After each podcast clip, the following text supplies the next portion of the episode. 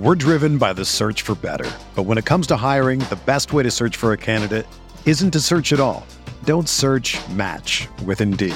Indeed is your matching and hiring platform with over 350 million global monthly visitors, according to Indeed data, and a matching engine that helps you find quality candidates fast.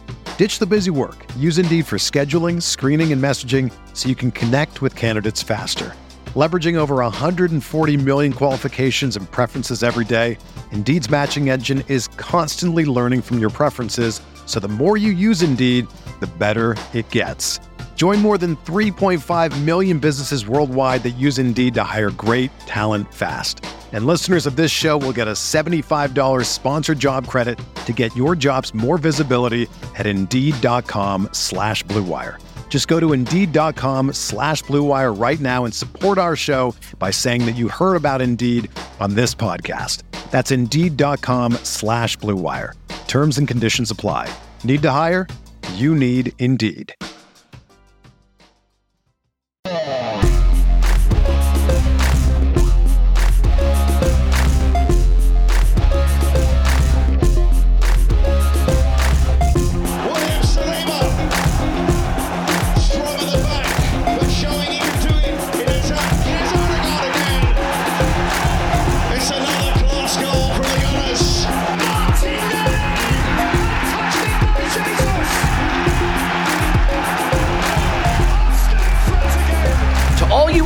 Olds out there listening, I want to explain what you've just seen. Arsenal have beaten Manchester City in the Premier League. This is the Arsenal Vision post match podcast. My name is Elliot Smith, Black Man Twitter. Inc. That's right. If you are one of our dear eight year old listeners, and if you are, uh, your parents need to rethink some of their parenting strategies. Um, that was us beating Manchester City in the Premier League. I know you are not aware that it can happen. And in fact, uh, the 12 men of City attempted to make it not happen, but it happened nonetheless. It happened without Bukayo Saka, who was wrapped in cotton wool for the friendly against Australia coming this week, which, um, you know, I, I think Gareth Southgate owes Mikel Arteta a nice bottle of wine or something for that one. And it happened to send us to the top of the table. I, I want to tell you, if you want to hear just the most over the top ebullient celebration of this occasion, we got that over for you with the instant reaction on Patreon. Of course, today we will try to engage with the emotion. We'll also dive into the analysis for a very tactical battle that was going on out there. And there's so many talking points. It's weird. For a game that may feel like it had relatively little incident, it's got a lot of talking points. And we're going to dive into every nook and cranny of it. And all week, let me tell you, we're going to do a rewatch. We've got a scouting video for Pedro Neto and uh, Ivan Toney planned, by the way, for this international break, along with a bunch of other things over on the Patreon side. We'd love you ha- uh, to have you over there. Um, but if you are not over there and you are just over here, we're just thrilled that you're here. We're thrilled that we can come together. This season felt like it's been on sort of the the taxiway, not quite on the runway, not quite off the air yet. You know, we uh, off the air, in the air. You don't want to be off the air. We're on the air right now, in the air. Um, second cup of coffee will kick in here any minute. But but what it felt like is it was waiting for liftoff, and this is liftoff, and the sound that the Emirates made when the winner hit the back of the net, and the sound that the the sound of um, the angel being sung at full time. I mean that that was special, and you know, as someone who made the decision not to go over for that game, uh, thinking I should pick one that's probably a more comfortable three points. Uh, yeah, I'm the big loser. I'm the big loser. If you've thought that Elliot, he's a loser, you were right, dear listener. Uh, but you know what? I'm I'm happy that we are all winners and we all get to celebrate this. So we're to dig into all of it. Um, so many little bits and pieces to pull apart. And I am so thrilled to have Clive here to discuss it with me. You can find him on Twitter at ClivePFC. Hello, Clive. Hello, hello. I will say the one benefit of not having gone is that I don't feel like you feel today. I, I wish I could have felt like you felt last night, but I'm glad that I don't feel like you feel this morning. I'm So not my that. best. That's what I'm going to say. I'm hoping that you start with Tim so I can finally wake up and get going. You know what? You may not be as good as you once were, but you're as good once as you ever were. And here with me now is Tim. You can find him on Twitter at Stillmanator. Tim, are you uh, in the same in the same general physical state as as Clive? Yes, yes, I believe so. I'm um I'm I'm still feeling a bit delicate and a bit slow um this morning. Um so yeah, a good time was had last night, put it that way. I always feel a bit delicate, but it has nothing to do with anything I consume. I'm just a delicate individual in general. Um, okay, I want to do this because because there's this is going to be very analytical in some ways. There's a there's a tactical battle to unpack. There were mistakes, Arsenal mistakes, and concerning performances that we will dive into. There were heroic moments that we're going to break into as well. But I, I want to get the joy up front because the joy is the feeling. And you know, Tim, I'll start with you on this one. Just You've been to probably every game we played against Manchester City since 2015 when we last did this. You've seen us be a bad team, a team that didn't look like it should be on the pitch with them at times.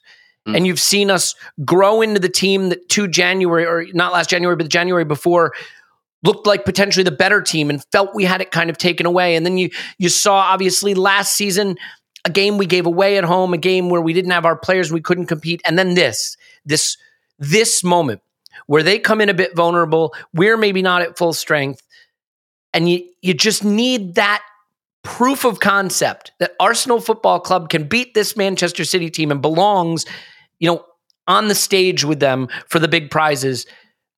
How did it feel to see the sort of culmination of a journey where now I think there will be a lot of belief about what this team can go on and do? Yeah, definitely. It felt like um, you know we used to watch those Man City Liverpool games a couple of seasons ago, and you'd look at it and go, "We're wow. miles off this. Like we're miles off this. We're not anymore. We're there."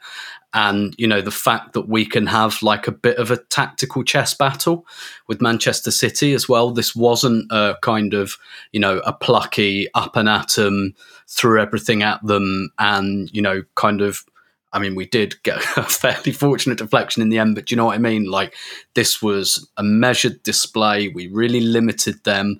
I think we took a lot of the margins out of the game.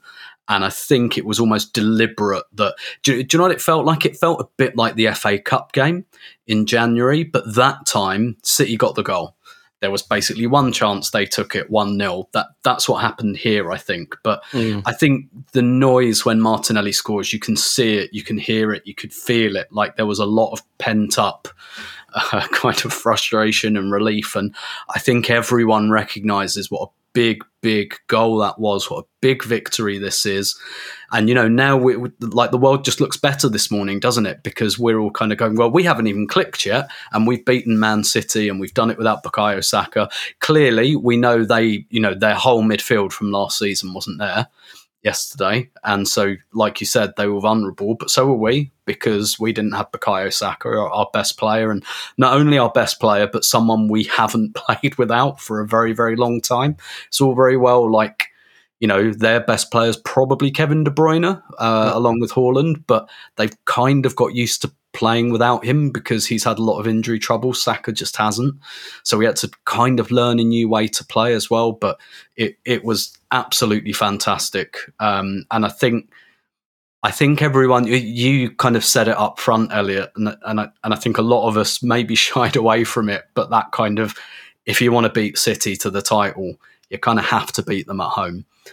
Um, you know, I, I still felt like we could have drawn this and been, you know, been okay. But th- mm. this is just such a big boost. Um, and yeah, it was it was electric. And you know, we uh, we went for a drink afterwards. Uh, you know, about a twenty minute walk away from the stadium, and every pub I walked past crammed to the rafters afterwards. And when, when I got on the tube about half past 10 last night, I was not the only Arsenal fan on the tube. There were plenty who'd stayed out to celebrate. And I think that, I think that tells you everything. Mm, yeah. And I did say it was a must win because we, we have to stop being afraid of that. The problem with saying something is a must win is if you don't win, there are consequences. But if we want to, you know, the, the, Champions League final is a must win, right? Like, if you want to win the biggest games and the biggest trophies, you have to have must wins. In some ways, you have to approach every Premier League game like it's a must win. Because if you need 96 points to win the title, that's basically what they are. If we had beaten City at home last season, we would have been champions last season. If we got this result last season, we would have been champions last season. It's that it's that straightforward. Now, look, I know. Well, if we'd beaten them at home, then maybe other things would have been different, and we would have lost different games. But you know my point. My point is, if you just swap that one result, we're champions. And so today we can feel job done. The first there is a checklist of things you got to do if you want to be a champion in the Premier League. And the checklist right now includes take three points off City somewhere. That punch list is something we've never been able to check off since 2015, and we did it this weekend. And now we can look forward because I'll tell you something. We sent a message to the rest of the Premier League. We sent a message. This Arsenal team is not to be trifled with. It can dominate a midfield. It can win a tactical battle. It can overcome adversity. It can play without its absolute best players. If William Saliba stays fit last season, I'm convinced we win the title. He's he's that good. But when the the absolute first choice players aren't out there, this this Arsenal team can still get the job done. And we sent a message to the rest of the Premier League, Clive, and this felt this felt big because as much as beating Spurs always feels big because it's the derby, or beating United at home felt big with the Eddie Nketiah winner, right? The Bournemouth game that we were at was absolutely euphoric. We didn't have this. We didn't have beat the treble, the hold the treble holders, the best team in the country, the statement victory. This is a statement victory, and I'm curious how you connect to the feeling of pride and excitement about getting this done. There's a long way to go, of course. But as we always say on this podcast, if you can't enjoy the individual moments in a season, you're doing football wrong. This is both. This is an individual moment and it's a key moment on the path to what we want to try to achieve. Right. So uh, when you say it's a must win, I think the key thing is for us to know how to win these games. And I think we've learned that over recent past. So there's a few games that feed into this for me. Uh, obviously, the Man City away game last year when they slapped us and how naive we were trying to push on and at that phase in our development trying to show them that we can compete with them and their intensity. And even though we've got people out we're not going to change who we are. We're going to stick to our principles and just go for it. Well that got us slapped in it? So we need to work that one out. I think the charity shield was a, a big game for me big game for a lot of people because i think it showed that we could mm. physically cope with them. And even though they weren't physically ready for us potentially when they did press the pedal down when De Bruyne came on in that game, I thought, wow, you could feel their power, you could feel what they were doing. But I think we learned something about that, about in that game, about our shape and how we must always maintain shape. I think the Spurs home game also fed into this. Spurs home game, we were doing what we used to do, which was just be really aggressive, be really quick, 100 miles an hour, regain the ball, and then try to force it really, really quickly. And we had Spurs B, but we were too excited. We didn't wait to get into our attacking shape. And so I think that was a lesson. So what did we do this time? This time we played them. We had a physical match for most of the game. But what we did really, really smartly is that we didn't do anything until we were ready. We didn't do anything until we were in attacking shape. And that's really important. The reason why that's important, because if you lose it and you're in shape, you're not showing the other team your knickers. You know my phrase. You don't show them your knickers because they will take it. And Man City are the best team at finding the spare man, the one spare man. They'll find him and they'll cut you open and they'll go into the spaces that you leave them. And what we did is we took away the spaces by waiting to attack. And that's the key message here. Shape, shape, shape. Waiting to attack. We only attack when we're ready you know, and not before. And now, to most people watching, that's going to be, oh, we haven't clicked yet. Offensively, well, I will, you know me, I've never bothered about that because off, offense, defensively, off the ball, we were poor towards the end of last season. We were really poor, and he's really focused on that, knowing that once our attacking talent comes back, we've got a chance to click a little bit more in the attacking way with execution, right? So I felt it was a masterclass of shape understanding that I'm not afraid to veer slightly away from my principles, have a double pivot in there, strip, make sure mm. I block my middle, the sort of things I was screaming for at the Etihad last year. But we didn't do it, did we? We just played our way, the one way we knew. And it's not about it's not about veering away from principle. Maybe that's the wrong word. Just respecting the opposition enough to know what they do. They like to control the middle and they like to spread out into spaces that you give them. Don't give them no space cancel them out in the middle and see what we can do once we're in our shape. And I, I thought it was a masterclass from the coaching staff. Yeah, and and Tim, that that leads us right into the perfect segue for the lineup because the lineup mm. dictates a lot of how we want to play. And Clive's point about how we want to solve the problem that City provides. Look, with the back four that we have, we're never going to be easy to score against if we don't make mistakes. We could talk about Gabriel and Saliba at some point on this pod because they just were masterful. And I'm surprised that there's been no public announcement or statement made by Scotland Yard or anyone on the whereabouts of Erling Haaland, um, who produced, let's be clear, 0.0 expected goals in this game. Um, Manchester City, by the way, they had that little flurry early of of two whole shots. They had one shot after that in the first half, 34th minute. They had one shot in the second half, the 58th minute. They had no shots after the 58th minute. They had four shots in the game. So, you know, you talk about what the defense can do, but I think that there was a lot of consternation over the lineup that he picked, and understandably, hey, the guys I like aren't in there. That's what it mm-hmm. usually boils down to. And Jorginho, coming off the error he made in the derby, would not have necessarily been a fan favorite at the moment, although a deeply experienced, tactically proficient player with a lot of technical quality, which makes his error in the derby so so strange, obviously. I think Mikel looked and he said, for once, City are vulnerable in midfield. They played Rico Lewis, Bernardo Silva, and Mateo Kovacic. It's a long way from having De Bruyne and Rodri in there. Mm. And so we tried to win it there.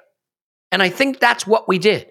Now, the big decision point I think that I struggled to agree with and ultimately still don't agree with, but it worked out, was the decision to play Eddie up front instead of Kai Havertz.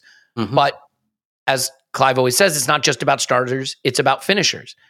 And I'm not going to sit here and pretend that's Kai Havertz Ballon d'Or performance for chesting down a ball, but the the way he relieved pressure, the target he became, and the way he contributed to the winning goal proves that what we got from him won us the game late. So, you know, you can look at it as a mistake or a masterstroke, but it works in the end.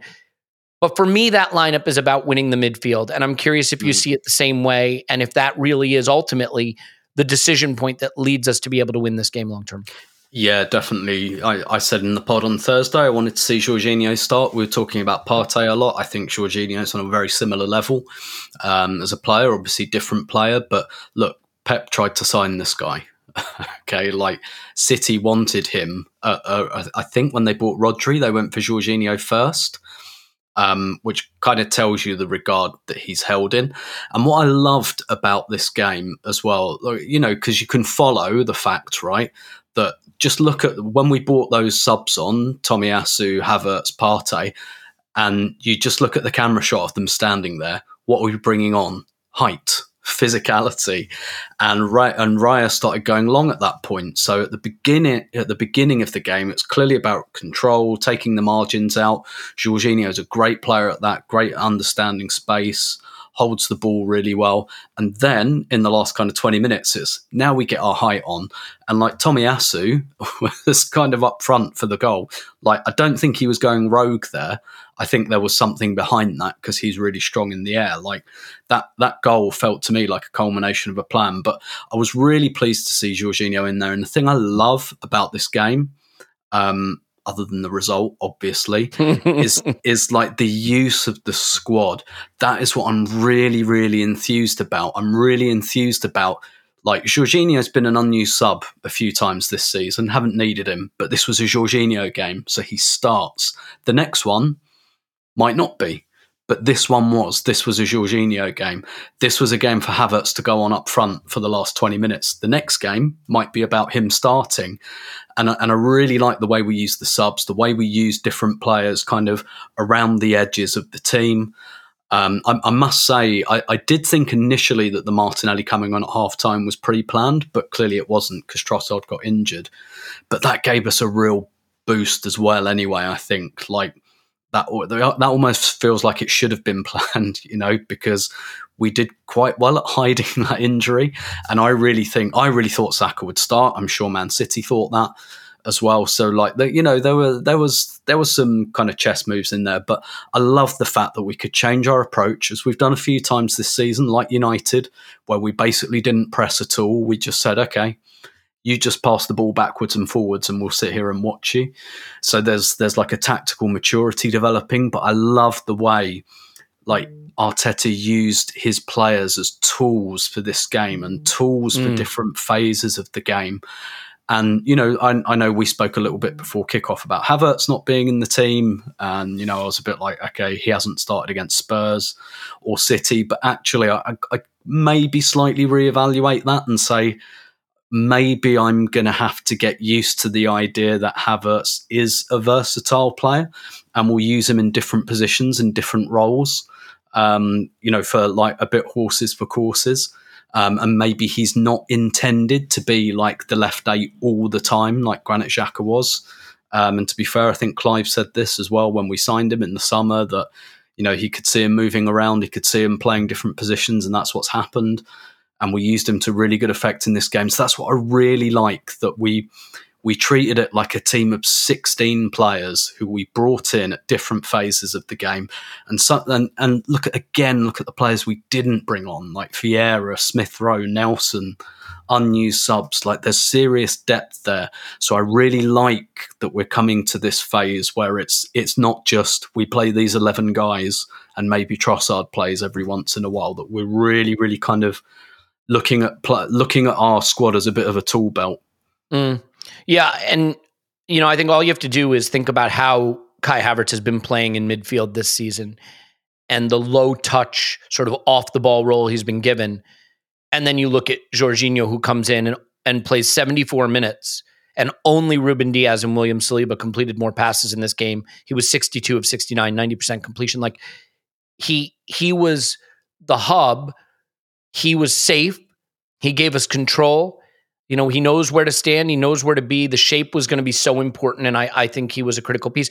I have to say, as disappointing as it was for Saka not to make the team, I think there's a benefit long term to him not playing in this game. First of all, I think it shows Mikel Arteta that if you have a game where you feel you Saka's on the edge, you don't have to play him. These guys can get a result. You have a talented squad that can get it done. I think it tells Saka all the responsibility doesn't fall on you. This isn't a one man team. This team can pick you up. And it tells the rest of the team you're not a one man team. This isn't Bukayo Saka's Arsenal. This is a, a, a, team full of talented players who can beat the best team in the world. You know, so it, it's it's it's a great thing for all of them. And Clive, you know, I can't look at this performance and not think this is why Mikel Arteta bought Declan Rice. So he can go stand in the middle of this pitch against the best team in the world and absolutely dominate them and take the ball off them on the sprint and recover and carry it back the other way and and make sure that if we press but they break the press, it doesn't kill us. If they want to come into the middle of the pitch and try to contest it there, they can't win it. I don't think you can look past the presence he has in the middle of the park in terms of why we're able to to win this game because I know it's a tactical battle, but you have to win the physical battle too. And we've seen Rodri boss the midfield. I think Rice Rice in this game showed exactly why Mikel Arteta made him a priority. You know. Yeah, I, I, I, I midfield's a different one for me. I've got maybe slightly different views. I felt, um, yeah, it was a, it was a five-a-side game. Right? I said this on the on the IR. Rico Lewis and Bernardo, they're five-a-side players. Tip tap, tip tap. Mm nice and slow, backwards and forwards. And what's Jorginho? He's a five five side player. The spaces are reduced because we're gonna they're gonna squeeze the pitch both sides. They're gonna squeeze up. That means he can play in in closed spaces, and that's easy for him. So this was a game that that we could definitely get an hour out of him, no problem. I felt City were after him. I'll be honest here. I felt they were after him when he was facing his own goal.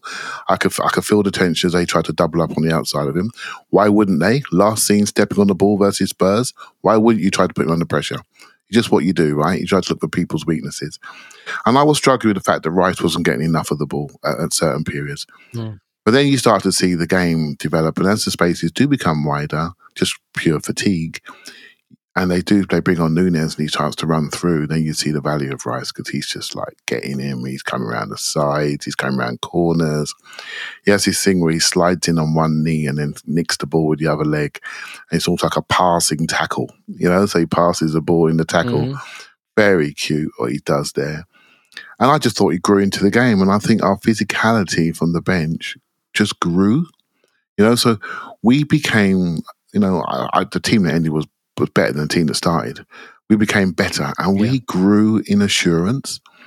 And you know, I was talking to some people last night. I was talking a lot of stuff last night, so I apologize to people I was talking to. um, but I always say, I say, I always say this as well. I always say that um, other players tell you how good your players are, and when we made the changes, I felt City stood up and realized they were in a proper game and they stepped mm. back and they stepped away and suddenly we could find our forward and suddenly we were dinking the ball forward and we were regaining the ball on the right hand side quite a lot I think it was smart of Arsenal to attack very, very right sided. Obviously, Jesus is there and he can retain the ball.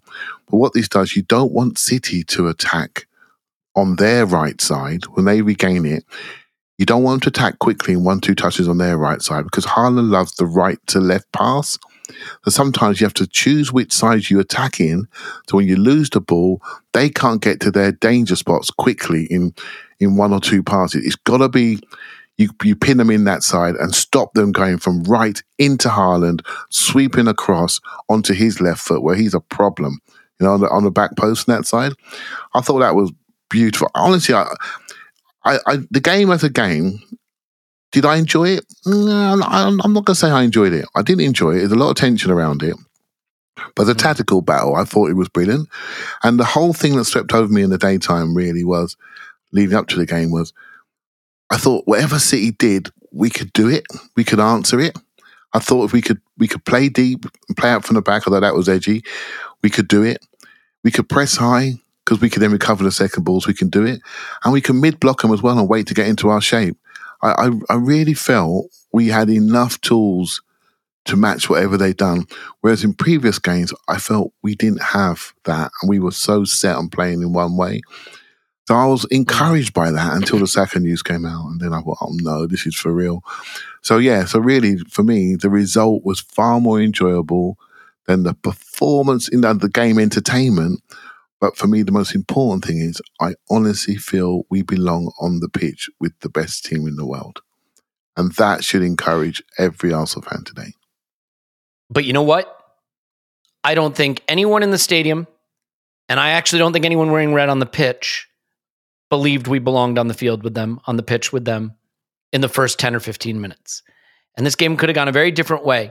We had to grow into belief. The fans did, and the players did. And Tim, this was a very interesting game because once we came to grips with it, I think you saw our talent and our tactics shine through, and we were their equal and maybe in patches superior to them. I think we ended the game to Clive's point superior to them. And by the way, if you don't think they felt that, if you don't think they felt frustrated, why do you think they're getting into a fight with the Arsenal security team going down the tunnel at the end of the game?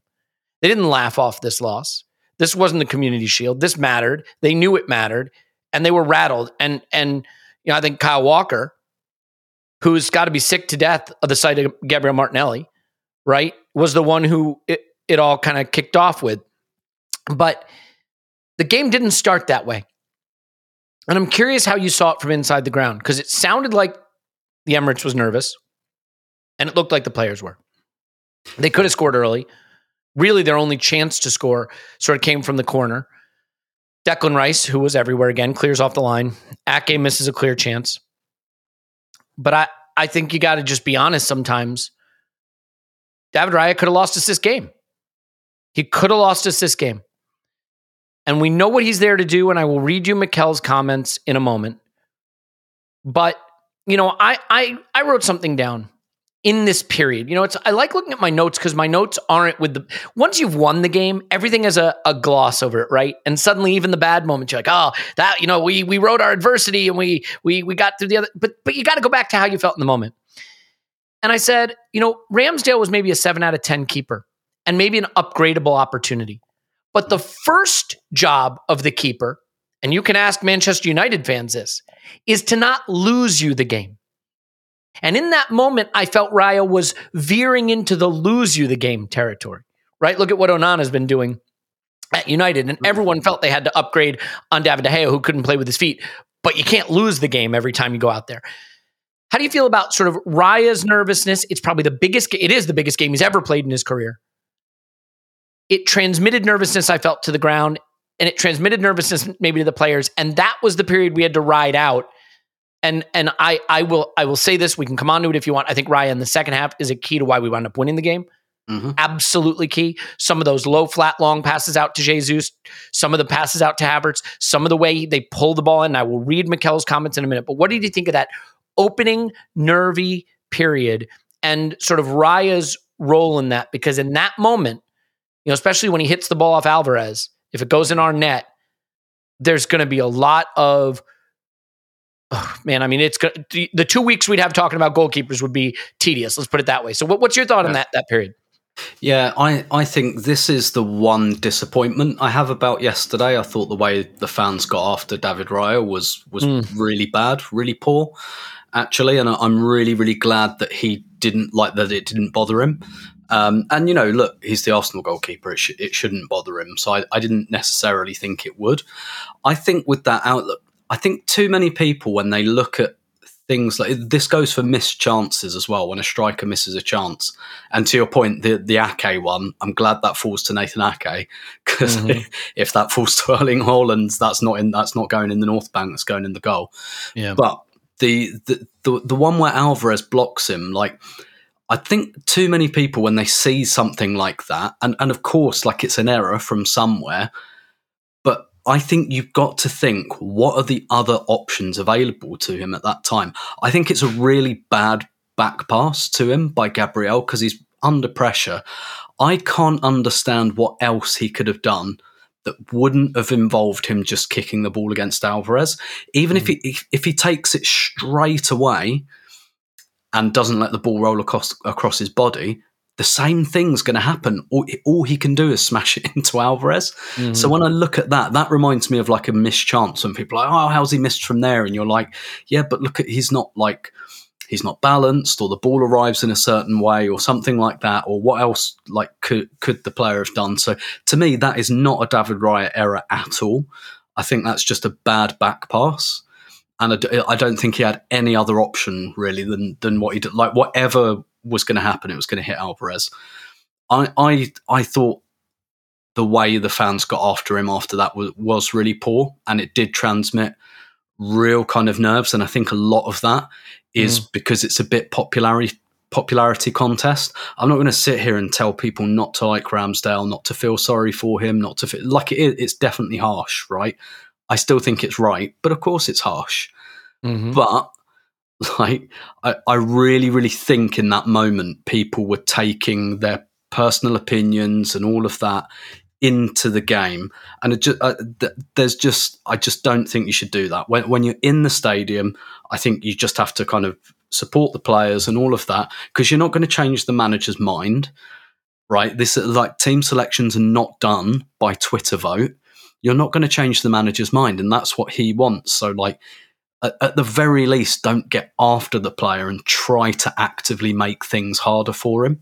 Yeah. so i, I Fine for the pub, fine for the pod, fine Exactly. for Twitter, fine for, but just not exactly. like whinge about it on twitter do you know what i mean? Or, or talk about it in the pub or whatever. But I, I still think a lot i still think there's like an understanding thing here as well. People don't really understand what Raya's being asked to do. So like when he stands on the ball and i know arteta said this as well like it's really obvious that's deliberate like he's not dithering he's not like he's not panicking he doesn't not know what he's doing that's deliberate so the opponent comes onto you and like even with what Brighton are doing, you know, like Brighton do that all the time, right? And Brighton are a really good team and getting rave reviews and all of that. And it's just, do you know what it reminds me of? It reminds me of about 15 years ago when like the passing out from the back thing kind of first started. And everyone's going, "What are you doing? Get rid of it! Like, smash it down the pitch." Now nobody thinks that. Like, e- Yeah. even like Now, if you smash it down the pitch, people are like, "What are you doing?" You play the ball exactly, exactly. Like even the most, um, I don't, maybe luddite, luddite's Tra- like too harsh a word, but yeah, yeah, yeah. Like doesn't think that anymore. Mm-hmm. That that's how we're going to look back on this stuff because what Raya is doing is what all goalkeepers will be doing in 10 years time and and a lot of them already are. And I was looking at Ederson in this game and I was like Ederson's doing exactly the same thing that Raya's doing but because it's not your goalkeeper and you, like I was I was looking at Edison and I was like he is in total control and he's doing mm-hmm. the same thing and he's spraying the ball about just like Raya, Raya, did. And and look, yeah, Raya makes one like early error. Like I said, I don't think the Alvarez one's an error. I'm really glad he rose above it because I I, I just thought that was that was you know um, I, I just thought that was really poor. Like it, it yeah. didn't sit well with me at all. And then, like you say, I think in the particularly in the second half, I, I think the other mm. thing I really like about Raya is he can show different faces as well.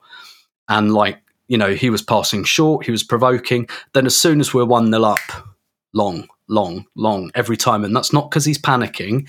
It's not because that's kind of what Ramsdale does. He panics and he smashes it down the pitch. It's instruction. And the way he's able to show different faces and alter his distribution, that's another reason he's playing because he has short and long. And I'm afraid mm. Ramsdale kind of only has long and that that's why he's playing. It's as simple as that, and it's just like it's not a popularity contest. It's not about who you'd rather have a pint with. I'm sorry, like that's just yeah. You got to suck it up. I'm afraid. And, and and I totally agree. By the way, let me read you. Well, I'll read you the quote in a second. I I want to be clear about one thing though. There's no participation trophies in professional sport. This isn't your you know your daughter's football match in third grade or you know your son's I was going to say baseball, but maybe for you it's cricket or whatever it is, you know, in, in when he's 12 years old. This is the absolute elite. And Raya stunk. He was terrible in the first half. Totally unacceptable performance. God bless him for what he produced in the second half because that helped us win the game. It is totally okay if you want to say that performance wasn't good enough in the first half. And I'm sure Mikel had a word in his ear. He played totally different in the second half.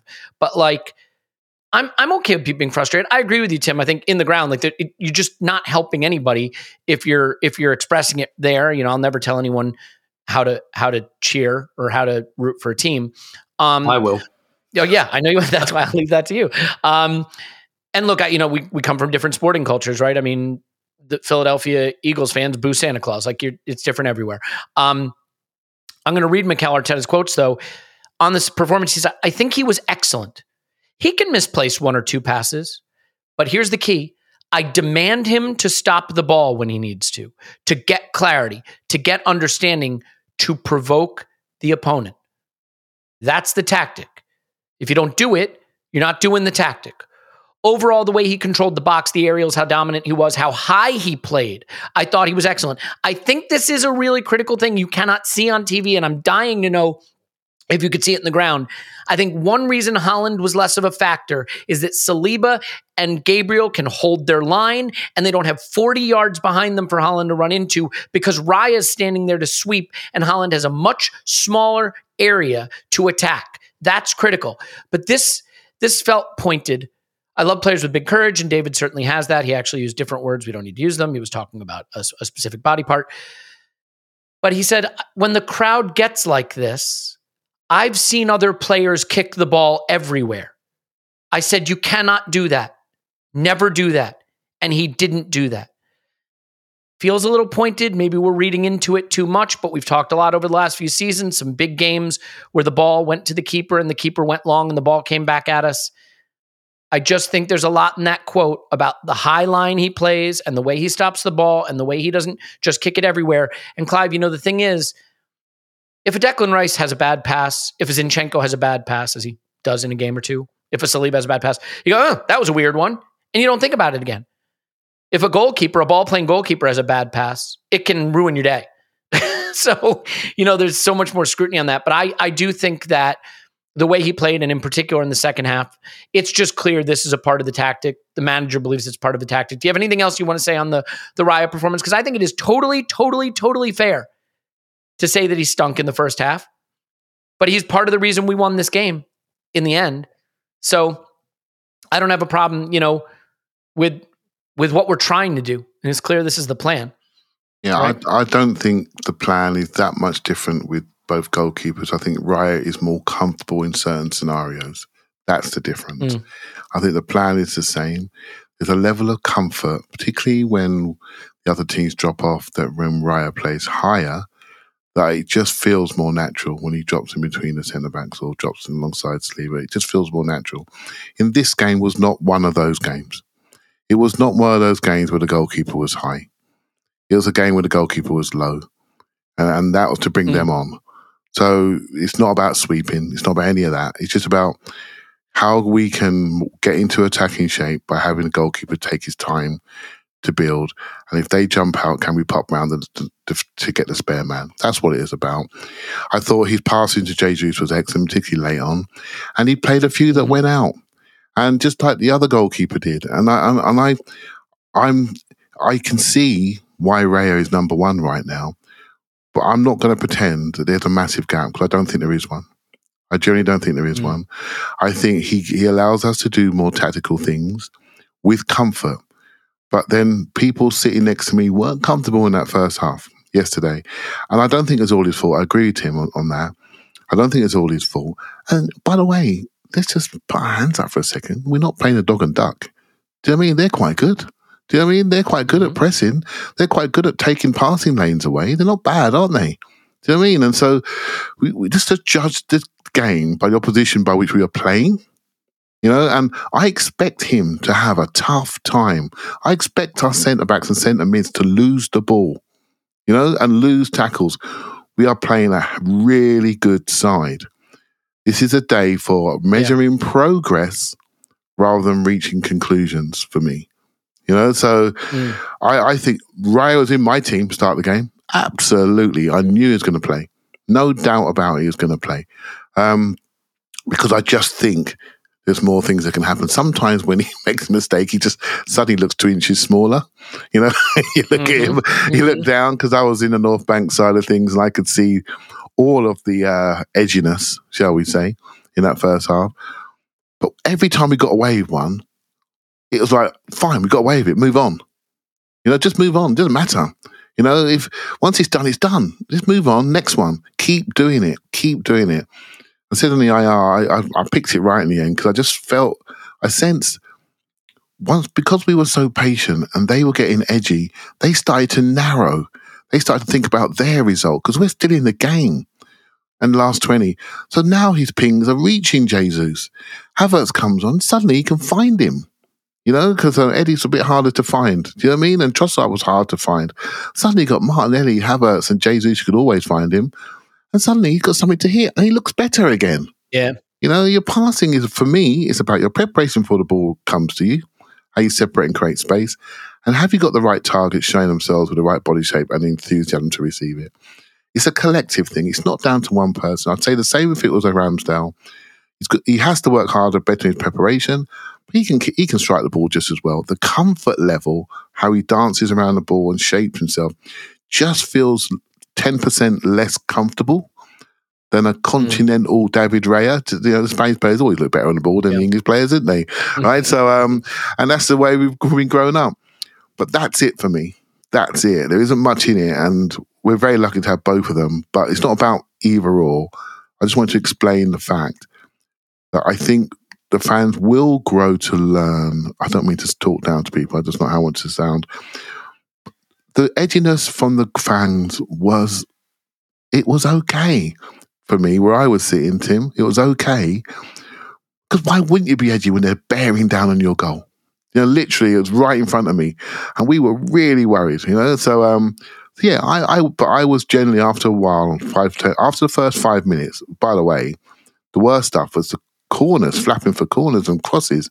I didn't really like that. You know, so um, that didn't keep He had the one he flapped at where his hand went under the ball, and I think Haaland just didn't quite rise in time, and that was Yeah, a scary moment. yeah. But then he settled down on his crosses. And he came out and punched. And he just He had a great punch second half. yeah, he just adjusted. I really liked the fact that he recovered his performance. So fair Mm. play to him. Yeah, I, I think. Look, let's not pretend we haven't seen Ramsdale cost us a game. I can name them if you need them named. I can name you the games we lost due to Ramsdale error last season that we'd like back. Um, keepers do that because when a keeper makes an error, it usually costs you a goal, and a goal usually costs you a game. That's the unfortunate reality. Um, this it's funny, right? Because if we had Turner back and no Raya, Ramsdale wouldn't be a talking point. And if we had sold Ramsdale and had Turner as backing up Raya, Raya wouldn't be a talking point. It's only a talking point because there's a very, very popular guy who's also quite good backing up a guy who's quite good. And that is a very rare thing. I just think we should be honest. The guy had a bit of a stinker early on. I think what changed the whole game, guys, I hate that we have to talk about it. And then I'm going to tell you about a couple of, should I tell you about a couple of companies first? No, you know what? We'll talk about this first, then we'll tell you about a couple of companies. The Kovacic situation. And Michael Oliver, we know he doesn't like to show two yellows. I mean, okay. He likes to show two yellows if you're Gabriel Martinelli and you've done two very minimal things in the span of eight seconds. Then he loves to show two yellows. Other than that, of course not. Now, I think every person listening to this will surely agree that in the end, we are all glad he didn't send Kovacic off. Because I am much happier sitting here today with that win under the circumstances. That I mean, I'd be happy with that win under any circumstances. But 11 v 11, bring it on. Let's take the punches they can throw. We'll throw some ourselves and we'll see who comes out on top and it's us. But, Tim, I have it this way. Tell me if you disagree. I have the first one as an orange card. And what I mean by that essentially is if he gives a red, they can have no complaints. If he doesn't give a red, I'm okay with him not sending someone off for that challenge. I think it is on the border.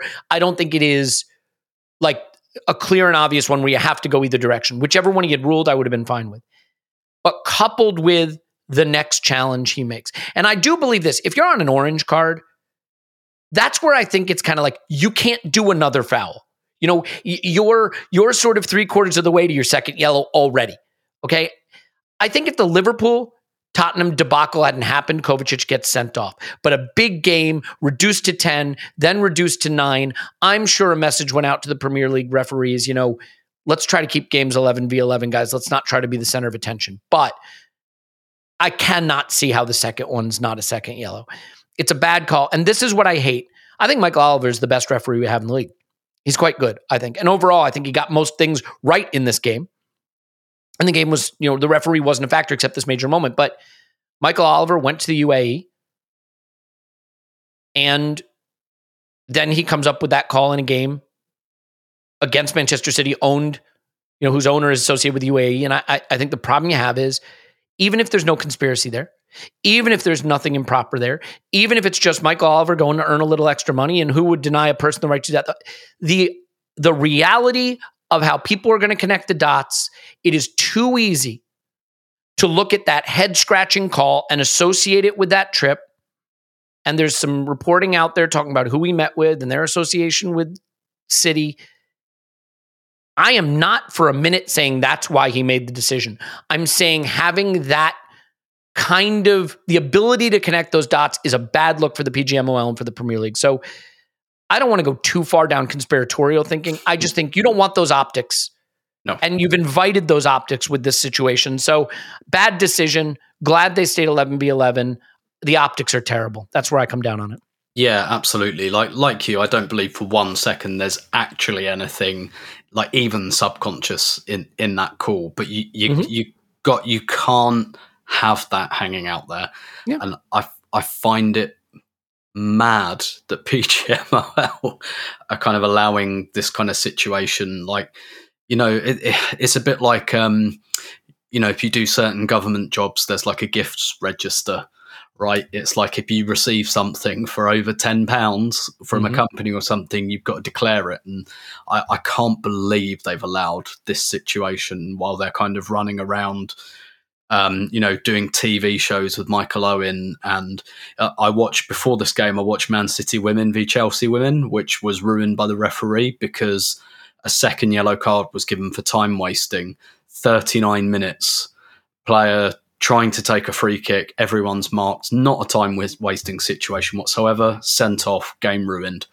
Um, you know, and, and like, it, it's mad. It's mad that some some of the things they're kind of doing. This to me, I, yeah, I, I, really don't understand how this was missed. Like you, I, I, kind of think orange card for that first one, maybe like in the kind of Curtis Jones against Tottenham kind mm-hmm. of territory where it's like mm, you could give a yellow or a red for that and argue the bones out of it, but to do it twice, and there was a VAR review as well in there, and yeah, mm. exactly like that obviously there is no orange card, but like you say, the punishment, as it were, for being on or- orange card is okay. You've just about got away with not being sent off.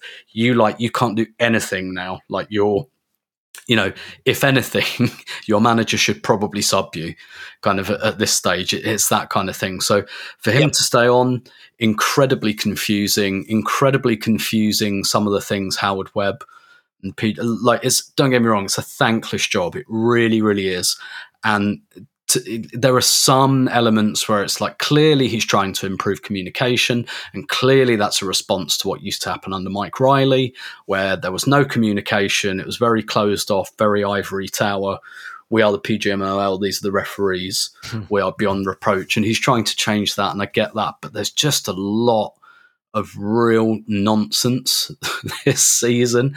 Yep. And I, and I really, really think like they've they've just got to have a look at at some of this, and it, and you. you got to stop thinking about things like oh do, you know um, let's try and keep people on this week and that's and chopping and changing and Mhm. just I think there's a little bit too much maybe um, responding to external noise. But yeah, there, like there's just no way that, that I, I find it unreal that um, Kovacic stayed on. Um, that they, they really got away with one there, and I struggle to rationalize or, or justify why it might have happened. You know, I was talking earlier about sometimes when there's a mistake, you have to put yourself in the position of the of the person making it, and that that's where I can't, I like I just can't think what Michael Oliver was thinking by not sending him off. Yeah, no, you- you're right. And by the way, it's all of it, right? Like I remember you, you Tim, you went big on this early in the season that this stuff about showing imaginary cards or time wasting at throw-ins, there will be no yellows for that after August-ish time frame or by October. And you're right, that's gone. No one's getting yellows for waving yellow cards anymore. No one's getting the throw-in time wasting anymore. It was always rubbish. It was never going to stick around, and it hasn't. And you know, it's it's all a mess. Clive, I, I don't I don't want to go too big on this because there's we the subs were amazing. We got to talk Jesus's role. We I think there's there's so much in this game, but just quickly, ultimately, isn't it for the best that he doesn't get sent off in the sense that sitting here today, I wouldn't have it any other way. You know, I, I do think that that getting the win the way we did long term winds up being better for us than had Kovacic been sent off in a in a weird way. Yeah, there's more interesting things than than Kovacic, to be honest. Um, I think um, he's a bit of a maybe a sideways step for Man City when it comes to recruitment quality. I thought um, I don't think he was that good. I don't think we. Well, they wanted fear Declan. Rice. Um, you know, yeah, let's be honest, he's not as good as Gundogan, is he? You know, Gundogan just steps, knows when to affect a game.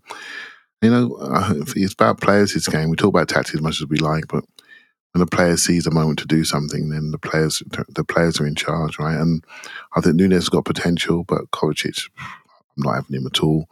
And um, and so basically, I think um, he he should have gone. My son rang me and said he's got to go. He's got to go in the ground. I couldn't see it so clearly, and so I haven't got that scar in me at all. You know, from watching it. So um, so yeah, really, it's just it's just the way it is. Michael Oliver and Anthony Taylor are our two best referees, and um, I think Michael Oliver is a little bit of a uh, a little bit of a groupie sometimes versus the big teams. I think he likes to be a trendsetter. You know, he likes to do things which are unusual. I think he enjoys that a little bit. You know, and um, and the Martinelli double red card, double yellow is just sort that's what he loves. That you know, he loves that. You know, so um, but he's, I will I will respect him and say most of the games I watch, I hope he's in charge of. So um, because there Yep, are other totally agree. which are awful don't let the rhythm of the game go. Never, not doesn't make it entertaining for people watching. He he he's not bad. He just had a bad moment in this game. Yeah, totally agree. All right, we, we got to talk about the center back performance. We got to talk about Gabriel Jesus. The the subs are critical too. So all those topics on tap. But to to get to those topics, you know, I mean, how how would you ever talk about any of the? In fact, I think it'd be wrong, flat out wrong to talk about those things if I didn't take the responsibility to try to get you to be as healthy as possible.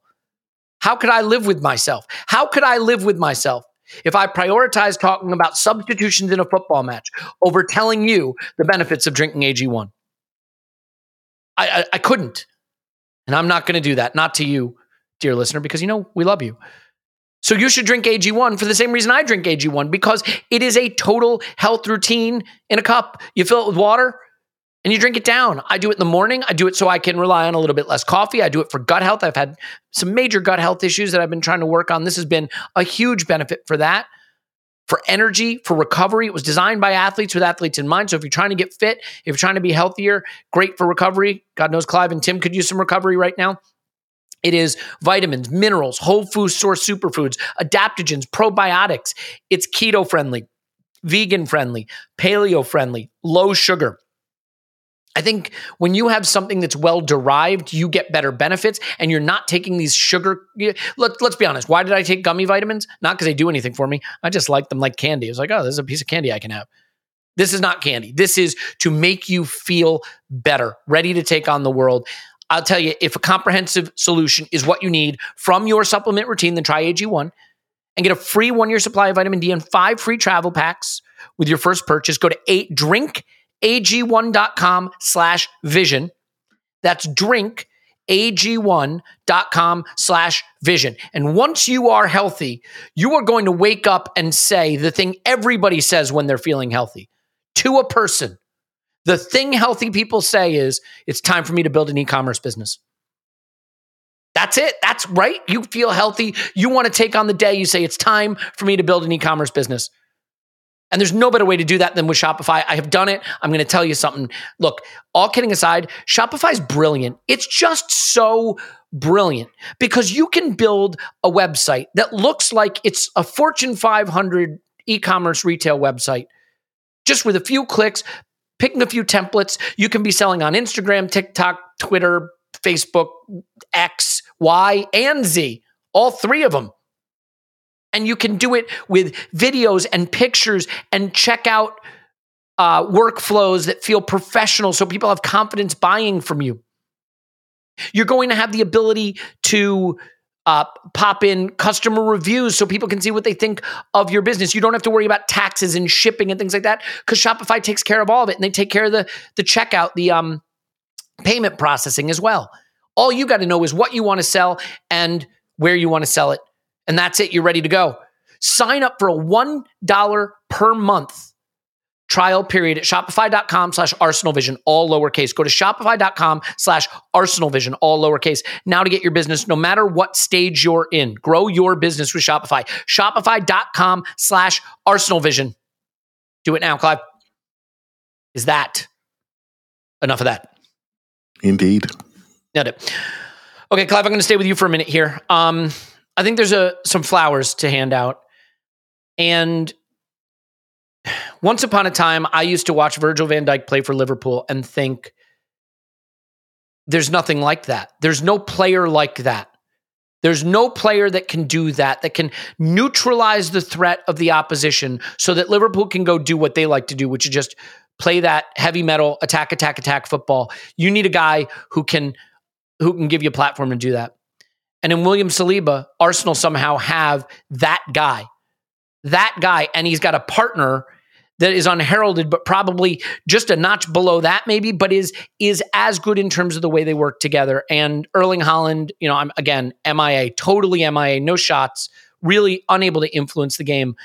I don't think we can do what we do without William Saliba. And we saw that at the end of last season. And people, it is so funny, right? In the wake of this game, you had a lot of media people being like, oh, yeah, but City didn't have Rodri and De Bruyne. I don't remember people giving us that excuse on Saliba when they were calling us bottlers last season. And William Saliba is a Rolls Royce. He is a Victoria Beckham's dad's car of a footballer. Um, tell me, tell me how happy we should be to have this extraordinary young man and his partner back there at center back because I think they are the platform that allows us to go do all the other things Mikel wants his team to do.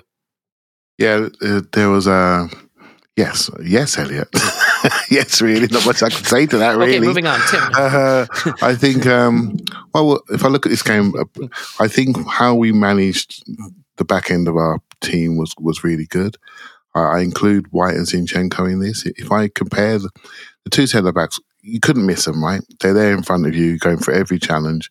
You couldn't miss them, right? So, very easy to see one on ones, dual winners, but I do think the role of the fullbacks also, in addition to them, was really important. I, I think on the day our fullbacks were better than theirs. Although I did like Gvardiol, I thought he was good. Kyle Walker was so preoccupied with staying back because one of the reasons why, because of our goalkeeper was picking long balls into into that side, and we were keeping them back. I think. I think we spooked him, Elliot. And this is where we spooked them. We spooked them with the ability to have our distances from our centre backs to our forward line. They almost decreased as the game went on. You mean by that? So uh, we put the squeeze on them. You know, when Partey came on, I, I felt everything looked close. So a little dink are into their back line. I thought our distances are getting, we're getting higher, we're getting higher, we're getting higher, but our front line was staying where it was.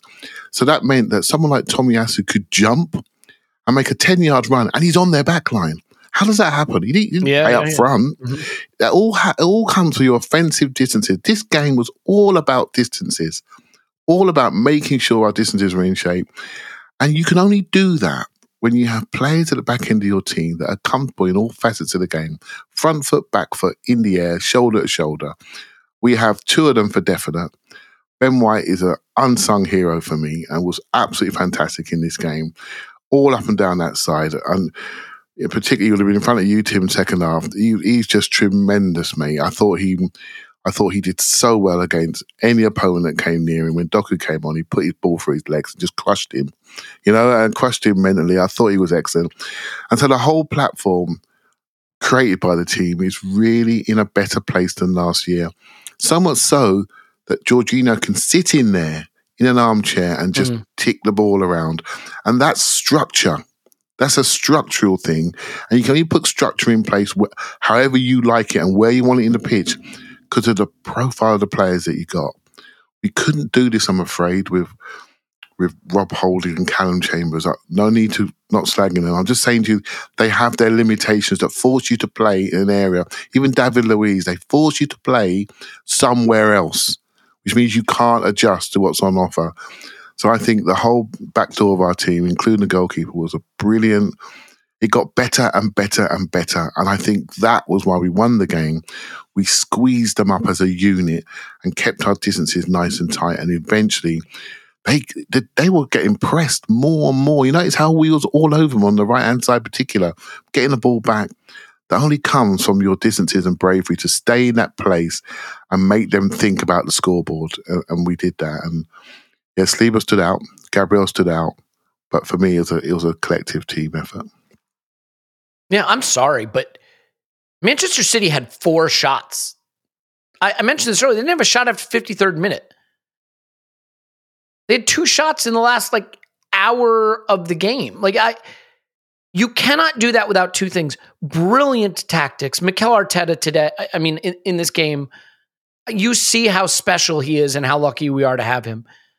Because we may not have created as much as we'd all like. We didn't have the attacking front line we wanted out there. We haven't had it all season.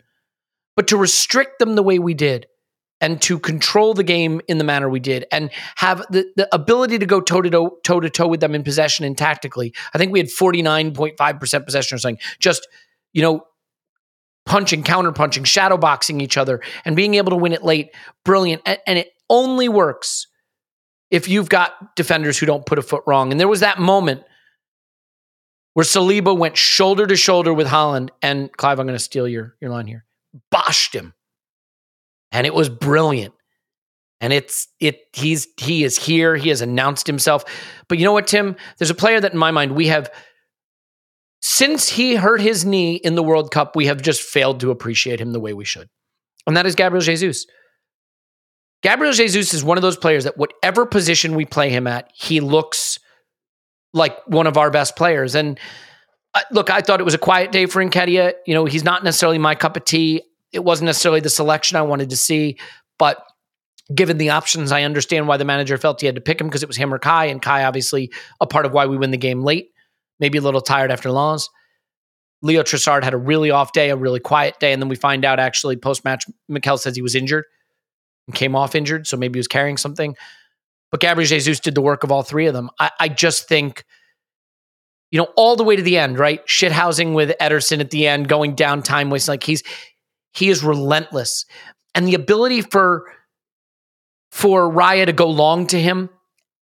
And it, some of the the balls he wins out of the air and the duels he wins up against these much bigger players, they give you comfort. They give you the ability to to play out. Uh, you have to win. They always say you have to win the contest before you win the game, right? And Jesus is a guy that helps you win the contest. I I loved this performance from Gabriel Jesus, and I think when we eventually wind up with a Jesus Martinelli Saka front line, if that ever happens, I think all the worrying I've done about clicking is going to look silly. But for right now, I just I I think be, we'd be remiss if we didn't give him flowers for this performance.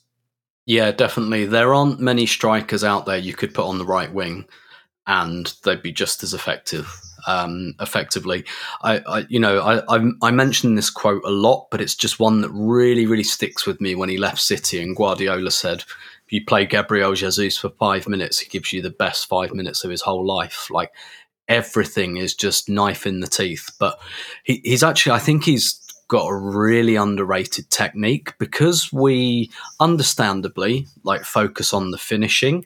Like if his finishing was even good, he, he'd be like absolute like one just one of the top three strikers in the world. But the, the technique, the way he brings the ball down, so it's not even just that he fights with defenders and, and wins duels, but he keeps it as well. Like he brings it down on his chest. He's developed a really lovely way of chesting the ball down and then just take just killing the ball in the air and he did it down by the touchline a couple of times as well and that that's another reason he's he's quite good out wide he he probably misses a couple of cutback opportunities um, to be honest, where you can see he's not a well, he hasn't played on the wing for a while. He's maybe not a completely natural winger, but got to the byline a few times, right? A few yeah. times where there might have been something on that, that he didn't quite but take. He just like he he just finds a way past you. Like he can like he he can skill um, past you. You know, he can do a little mm-hmm. little shuffle and get past you, or he'll buff it past you. Like one way or another, he's going to get round you, and he's so so slippery for defenders as well. And and look, the the kind of um, I've said this many times, but the the the history, the etymology, if you like, um, of this player is that he was never a striker till he was eighteen, and he spent a few months up front for Palmeiras and just ripped it. He was always a winger. Robinho was his hero, and you can see it you can see it when you play him out mm. wide. But absolutely, like just that switch as well at the end once we're 1 0 up. And Raya's finding that kind of flat pass to him out wide, and he just keeps it. Like he's up against Gvardiol out there, who's massive. He's mm-hmm. like, um, and like, what does Pep want his defenders to do now? Like, he plays four centre backs and Rodri. Like, he just wants them to kill that space. And and Jesus lives with that. Like basically, like Man City just put a big wall of meat in front of their goal. basically, like that's how they play now. They're all massive guys, like Gvardiol, Ake. Like Ake's massive as well. Mm-hmm. And he's like, he just doesn't care. He just doesn't care. He can live with all of them physically. It's incredible, but he's he's very underrated technically as well. It's it's not just about the physique to fight for those aerial balls. It's the way he kills them, the way he brings them down, the way he's he's tricky and he's able to go past players. I just think he's such a complete player. It's it's just so weird. He has everything except finishing. It's yeah. I, I, just find that really really strange because everything else about him, like when he goes, like even his decision making is so good. He knows when to. All right, okay, probably not going to get around the guy going to go in field, going to go backwards. He he has such a feel for the rhythm of the game as well, and then he knows kind of all right. Now's the time to drive. Now's the time to get Ben White to overlap me. And yeah, I, I thought this was a real kind of nine out of ten. He might have been, uh, you know, I, I agree with Clive. I think Ben White, Saliba, Gabriel all have brilliant games, but Declan Rice as well. But of our attackers, like Jesus was the guy yeah, and and by the way, like I I really do think if Jesus stays fit for the next 30 games roughly in the Premier League, I think we'll probably win the title. Like I I just don't, you know, if you start to think about game we've been trying to win games with Eddie and Nketiah at center forward, Leo Trossard at center forward, and with the best will in the world to them, we went out and spent the money we did last summer to get Gabriel Jesus because he's a cut above. And we haven't really been able to play with the the special game changing talents in the front three that we that we know we have. And even getting a glimpse of them in the second half, you could see the difference. Clive, the subs the subs absolutely won the game. I, I don't want to say turned the game because we were playing pretty well, but they won the game. But there was an interesting dynamic. Can I get your tactical take on this before we just go into the specifics of the subs and Martinelli and, and Partey in particular? We started to press a bit more in the second half. And actually, the most exposed we looked and most dangerous City looked is when we pressed a bit because they are extremely technical, extremely good at moving the ball around to press. And they did move us around a bit. And I thought Martinelli and Rice in that period were really important. Martinelli's recovery runs when they got past us, he had one that I think was a foul. Who foul? Was it Rico Lewis or someone? Um, and they wound up with a free kick that came to nothing. But he raced back to recover it. And then there was the famous Rice one, the, the one that's been gift and and replayed over and over again, where Rice hook hook slide tackles and takes it away and goes. He also had the other one where he recovers it and turns it into a pass to Martinelli that Martinelli uh, shoots straight at Ederson. But did you feel that? Did you feel that when we turned up the press a little bit, that actually gave City some of their best opportunities to try to come at us? Because that was interesting, an interesting duel there. I, I think the dynamics changed towards the end of the game. So City brought on Nunes and Doku, and, and they're good carriers. So the ability to carry was was in, was increased. Uh, carriers allow you to take advantage of the pictures in front of you, right? So, and also carriers allow you to create new pictures for you if you can commit people. So I was a little bit concerned by that, but then we. Did you see. White nutmeg Doku, by the way? Yeah, I did see that, and um, great video. So and. Um, but I just felt we had the answers. We had the answers on recovering back. Um, we increased our power in the center of the pitch, you know, towards the end of the game.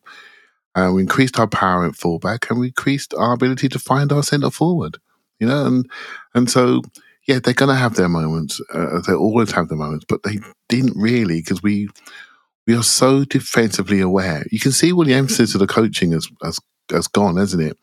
Well, the players that we've bought, it's about progression and off the ball play and structure. That's where the emphasis mm-hmm. has been. And we have these memories of uh, you know really exhilarating attacking play, but we forget how open we are. You know when we lose the ball when we don't quite score. You know and and so the three twos and the four twos from last year they're, they're great great memories. You don't really generally win the league playing like that. You have to have more of these days. You know if you can if you can this is what you this is what you play for this is what you play for, you know. And um, even the game in Charity Shield, how did we lose that game? Sorry, didn't lose it, but how did they score? We overpressed. Mm. We didn't quite do it in unison, and they popped through a couple of perfect passes. Cole Palmer sticks it top backs. It only takes one small detail, and so I do think. I remember watching this the Etihad game. You learn a lot playing City. The Etihad game. I just remember thinking, they're not making any mistakes. They don't give the ball away to you so you can break on them. I think we've learned from that. I think we've looked at our security, and it is a bit negative sometimes. You know, I've been talking about going backwards a lot, but I sort of know why we're doing it. It's for shape and it's for security. And um, we end up coming off this game, and we've won the XG battle with them, and we, we've we've we've shut the door on them. And we shut the door on Man City. Mm. I mean, who does that? Seriously, who does that? We do yeah, but no, seriously now, let's have this conversation. Who does that to them? No one does. You know, no one does that to them. Even when they get beat, they win it. they have 58 chances. Do you see what I mean? You know, mm-hmm. Spurs comes to mind, you know? They, no one does this. No one stops them like this. You know, I think it's a real credit to Clive, them. I think I read this is the fewest shots they've had since Pep took over, maybe their lowest XG as well. It, it's it was a record poor attacking performance for them, and better way to say that is a record excellent controlling and defending performance from Arsenal. Yeah, it's difficult. For, you know, we I don't want this every week, you know, but this is like I say, this is not the dog and duck. This is a proper team, and you have to respect what they can do to you. You know, I was really worried about Alvarez before this game started. Shut out. You know, Haaland, we knew you mm-hmm. can't miss him, right? So Haaland, we knew was coming. I thought Foden was bright. He stood in places I didn't like. I wanted him out of my view. I, I didn't like it. He was so cute. That boy can play. He understands the game. He understands spaces. He understands to stand exactly on the blade of the grass you do not want him to stand in. and he stands there and gets the Mm. ball. You think, Jesus, will you just not be so intelligent? I mean, he's a really good player, and um, but it didn't have enough offensive power, to be honest, that we couldn't handle because we have upped our ability and awareness from the sides, from Martinelli, Jesus squeezing in from the sides. So when they see someone drop off their detail, they go and do it for them. Do you know I mean? I, I really love that collective effort. I, I, ju- I really enjoyed our defensive focus and maturity to wait to get into our attacking shape. Yeah, well said. Um, Tim, how good is it to see Gabriel Martinelli back on the pitch? I love I love that man. I really do. And it's funny, right? Because this was a game of shadow boxing, because it was a game of, of arm's length football, of it was chess. This was chess, and you could see the thinking, and you could see when someone would get on the ball, players pointing and spaces collapsing, and you know, uh, passing lines being blocked, and what a tremendous technical and, and tactical battle it was. And then Gabriel Martinelli gets on the on the pitch, and he's like, "I'm just going to run fast a lot." and all of a sudden, the game just quickens, the tempo quickens, and he's got a shot instantly when he's on the pitch, and he's trying to trick his way past people and he's getting around people and he's running back and recovering. And I just think there are certain players in your team. It's not that they're better than other players. I mean, he's quite good, but it's that they have qualities that other players don't have. And it's the intensity and pace and directness of his game. And Mikel said the physios didn't want him to play. They weren't sure he was ready. He, he went in at halftime and he was stripped off and ready to go. And he went and he looked like Gabriel Martinelli and he won us the game. And I mean, he gets lucky with the deflection, but the intensity, the way he plays, and the directness he plays with is something we don't have a replacement for. You know, Yeah, definitely not. And and particularly going into this game without Saka as well, like going in without both of those wide threats. I th- that that's why I kind of thought at the time it might be pre-planned, just as a almost just as a, a boost for the team because you get a boost of energy with Martinelli there anyway. And I, I almost, you know, I, I really wish I didn't know that that Trossard had a bit of a hamstring because I, I felt at the time I thought that was a bit of a genius move. Like, okay, we can probably only get 45 minutes out of Martinelli. Let's have the second 45 minutes out of him. And, you know, let's put it up Man City a little bit. And, you know, as Clive said earlier, I think it just takes Walker out of the game. Like, Walker's a very, very good defender.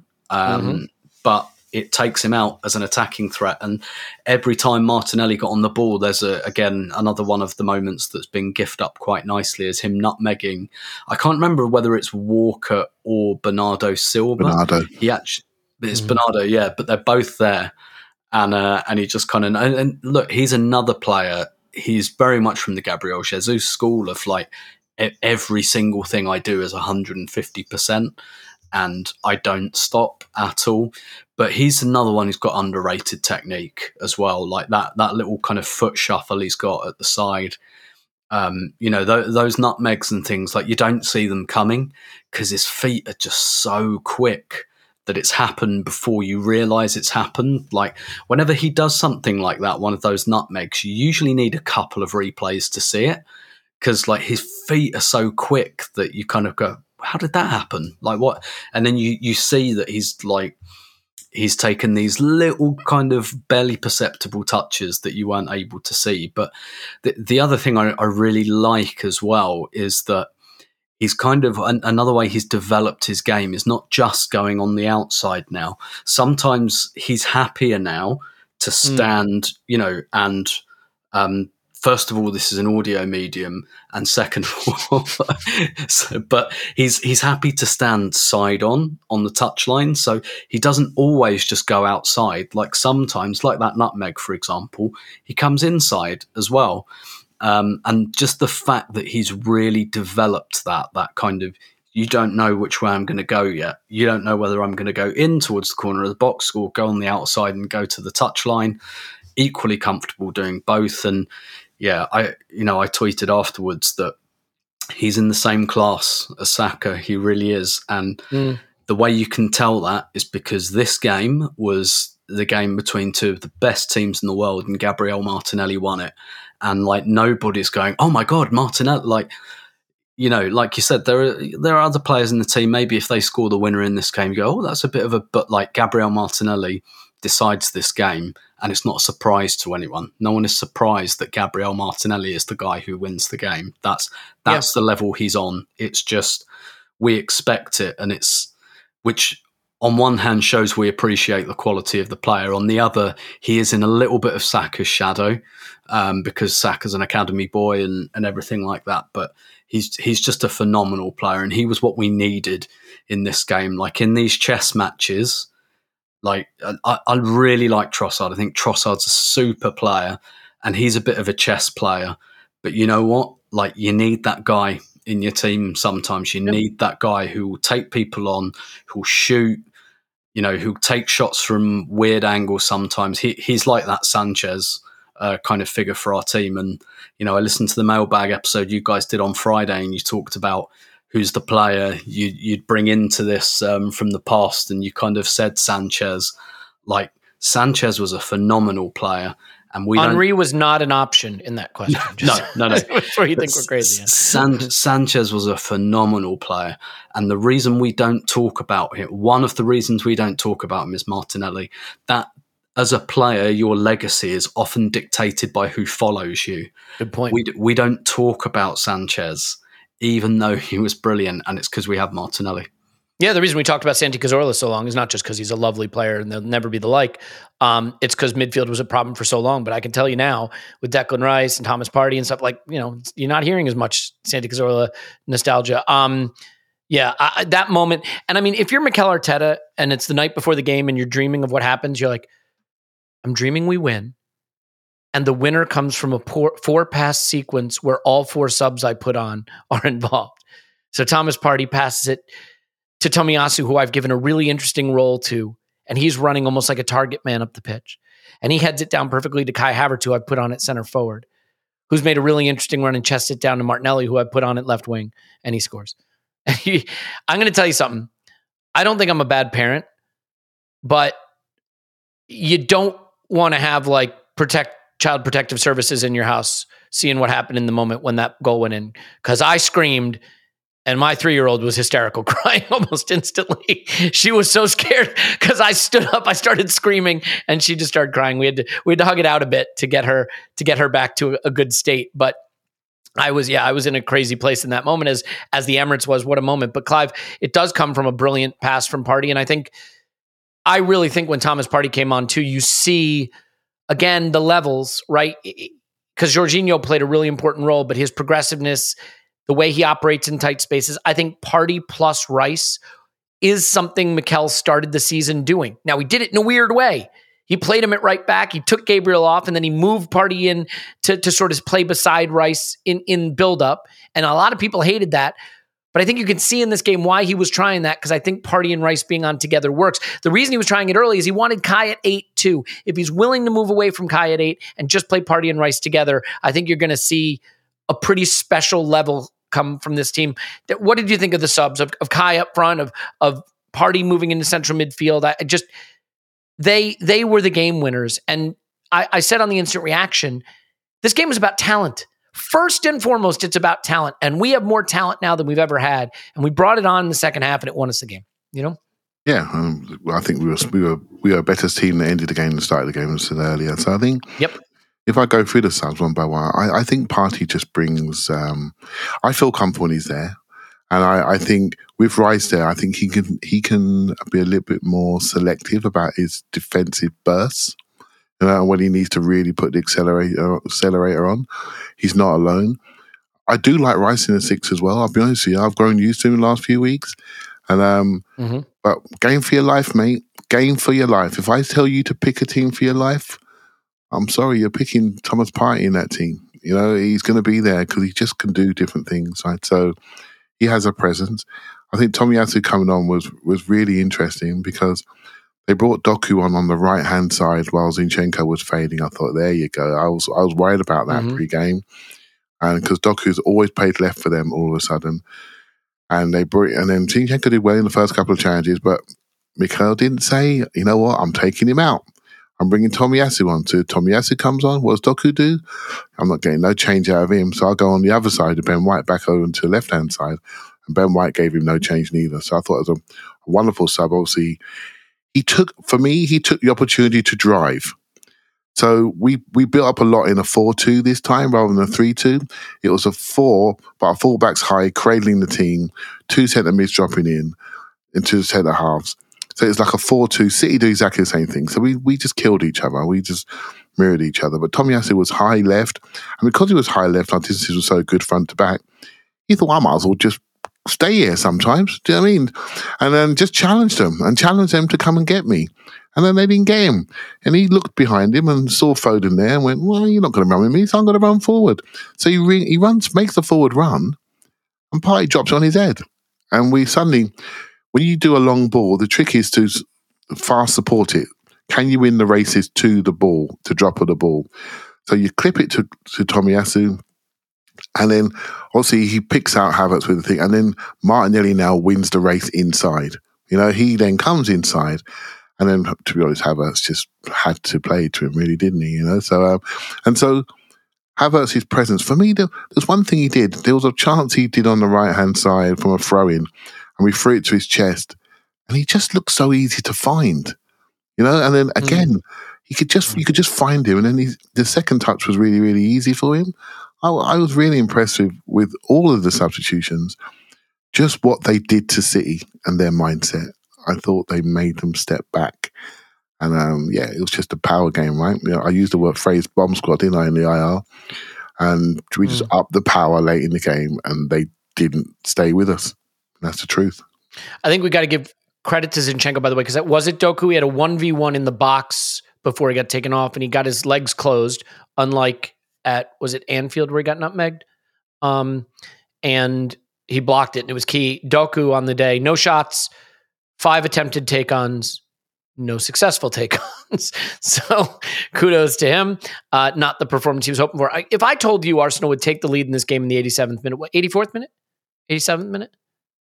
86th. 86 minute, uh, split the difference. And that Manchester City would not have a shot after that. In fact, not have a shot the final 40 minutes of this game. You wouldn't have believed it, but that's exactly what happened. I've never really been one to buy into the whole spine thing, you guys. You know, oh, spine, like, why is spine more important than any other part of the team? But Saliba and Gabriel, you know, Raya, Saliba, Gabriel, Declan Rice, Thomas Partey, right up the middle. When we get Jesus back in the middle, or if you put Kai Havertz there, even, I think you've got quite a spine. And look, Chelsea fans are going to roll their eyes right out of their heads if they were dumb enough to listen to this podcast. maybe Kai Havertz is a forward. You know, like maybe you just got to hold your hands up and say, we whiffed on that one. So instead of playing Havertz in the midfield from now on, we're going to try to play Partey and Rice together with Odegaard. And when we use Havertz, we'll use him as a striker. Um, and and he'll be a rotational option. And maybe that's not what the transfer was meant to be. And maybe that's not ideal. Maybe there will be games against lesser teams where he can still play at the eight, but eh, he looked like a center forward to me when he came on. You know, I mean, it, it it doesn't have to be decided today. It's one for the future. But Tim, like the subs were all very good. I think Havertz was very good. Um, people are really squinting to see it. I don't think he did anything world changing, but he's certainly involved in the goal. He had some good moments. He just looks like a forward to me. I think. I think our best team right now, if everyone's fit, has to have Partey and Rice in it, but it has to have Saliba and Gabriel in it too. And that means making the choice to drop Havertz. And if everyone's fit, going with Jesus, Martinelli, and Saka up front, Odegaard, Rice, and Partey in midfield, and the usual back five, you know, four plus goalkeeper. Do you see it that way, or is that where we're going? I mean, I, I think Havertz deserves a lot of credit for this this performance, but to me, if anything, it's it's almost like all you've done is proven that you're probably a center forward, which is a good thing. We could use one, you know. No, so I I think this is about phases of the game. Like Mm. Havertz does play as a forward, but only ever at the end. Basically, Yeah. I think the Community Shield's the only time he's really started there. And you know, we've talked about having like that finishing team, and Tommy Tomiyasu is part of it. He's always, always on for Zinchenko. Twenty minutes to go. That happens every time. And so, so some of this is just about different phases of the game. Um, and we clearly decided, like I said, you look at the size of those subs we brought on uh, when they're all standing there. They're all pretty big guys, and we we get the winner off a high ball. I don't think we'd have felt comfortable doing that for the entire game, but that's clearly what we wanted to do for the last twenty minutes. And yeah, I, I think I'm moving more towards like Clive's preseason thinking, which is that like there'll be some Havertz left eight games, and then there'll be some games where you know, you either you bring him on up front or you move him up front, and we've got other players who can play in that left eight, like Vieira, like Smith Rowe, and and it's yeah, I think it's really about phases of games, and also I think we've moved to a situation about appreciating what certain players are capable of physically. So Zinchenko, he's off 70, 75 minutes every single mm-hmm. game now. He's mm-hmm. off. And and that that can't just be tactical. That has to be about what they think his body can manage. And yeah. Partey exactly the same. We can't start Partey in every game. We can't, he's never been able to do that in his career. So you know it it has to be it has to be a bit horses for courses. I think because we could like there's a reason we went and spent well, there's several reasons we went and spent 100 million on on Declan Rice, but we bought Jorginho as well, and a lot of that is like because we just we know we can't rely on Partey, and so you have to kind of tailor your plan for okay, there are certain games that that Partey can play. Let's make sure he's available for those games. You know, if he starts, I doubt we'll see him beyond 70 minutes. And again, you've got a player like Jorginho who can come in. So, yeah. really, I, I think this is about game phases. I don't think we're in a scenario where like I think some of those parts around like left eight and number nine, like I do think we've moved towards that being a bit of a movable feast. Um, mm. perhaps and that's more the way I'm thinking about it now. Clive? Yeah, I think when I used to watch football, I used to sit there and I used to watch the first five minutes of the game to see what the coach has told the team to do. So you can always see what the last message is, right? See what the emphasis is, see what our shape's going to be, what our build up shape's going to be. I'd always focus on that. I think, okay, now I've got it. Then I just start drinking, right?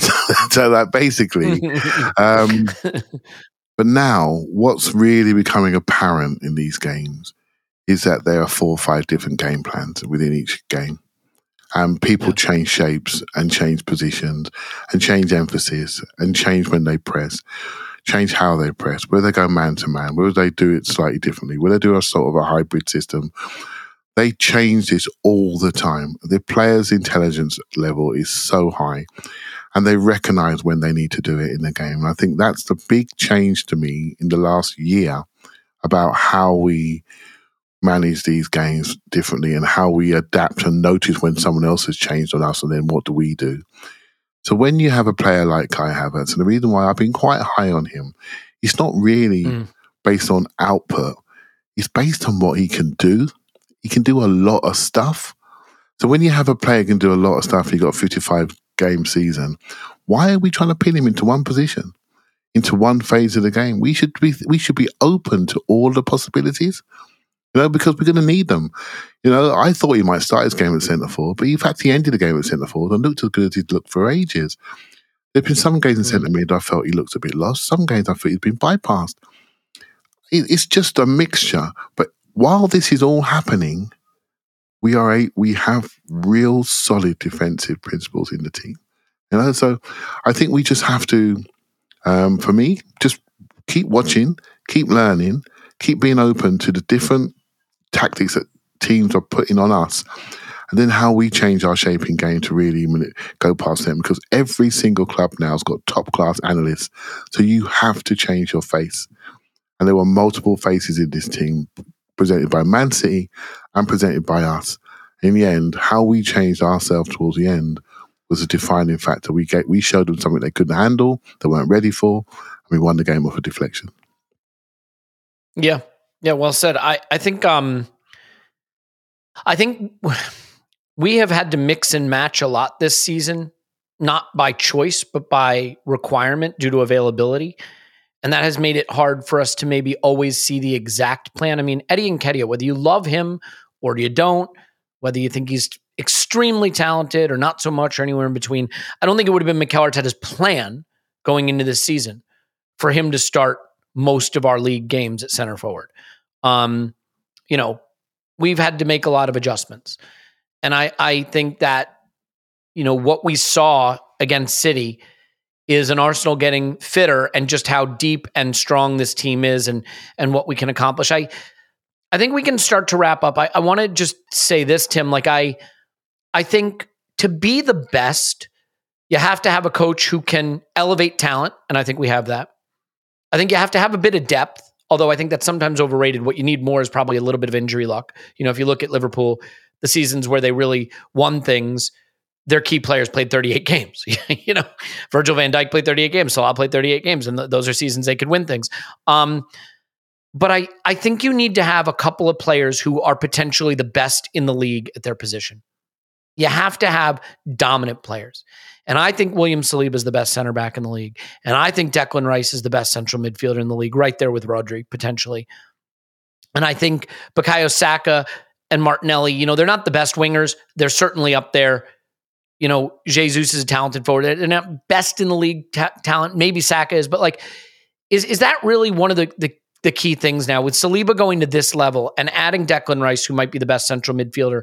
Suddenly, it's not just that the tactics are good enough and the talent is elevating, but we have we have difference makers that the other team, especially that Rodri, City didn't have Declan Rice, and we did, and that's the one to one head to head battle we went for in the in the summer, and we got him, and that was, I think, a principal difference in this game. Is that it? Some of these guys, the, the, the guys like Saliba and Rice, who aren't just good, they're the best, and we have them, and it lets us win in critical areas. You know.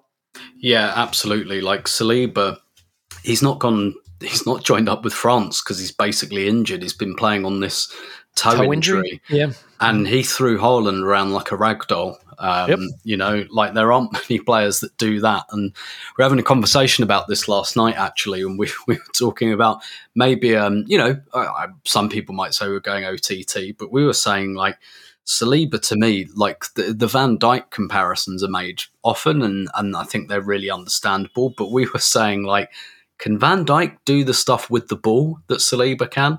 Like, could Prime Van Dijk do that? Like, shuffle around players and, and things like that. Like, I don't know. I don't know that, that he could. I mean, he what Van Dijk had is a really, really good long diagonal, which really worked for Liverpool, um, particularly when it came to hitting Trent and Robertson. But like Salih, like this is just unreal. This is unprecedented. I can't remember a 21, 22 year old central defender being this good.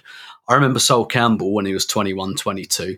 He was playing, he played up front actually quite a bit for Spurs when he was in his late teens. Like, I don't remember someone being at this level. And, and that is just pure talent. That's pure quality. Like, he's gone up against undoubtedly the best centre forward around and by quite some distance. And I, cou- I couldn't find Haaland in this game and he could live with him physically and everything else. And and Declan Rice, yeah, this is exactly the sort of game that we bought him for. And look, Declan Rice, the other thing that makes him so good is he does this in every single game, no matter the opponent. But clearly, when it comes to an opponent like this, like look, City City wanted Declan Rice, right? They've already got Rodri. They still wanted Declan Mhm. Rice. I don't believe they wanted Declan Rice to be Rodri's backup. Put it that way. I think they would have been finding another way to play.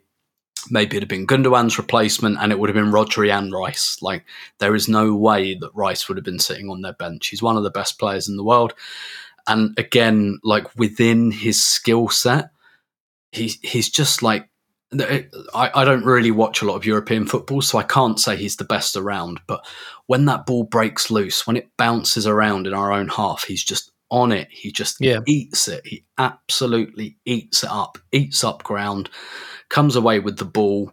You know, slide tackle. It's not just the slide tackle, it's the fact that he keeps the ball and then it's a pass through the line straight after. Like, just wonderfully efficient player. And yeah, I mean, there's a re like, people don't generally get excited about defensive midfielder um, kind of Mhm. signings, but there's a reason that Declan Rice cost 105 million. There's a reason we all went mad as a fan base because we could see it.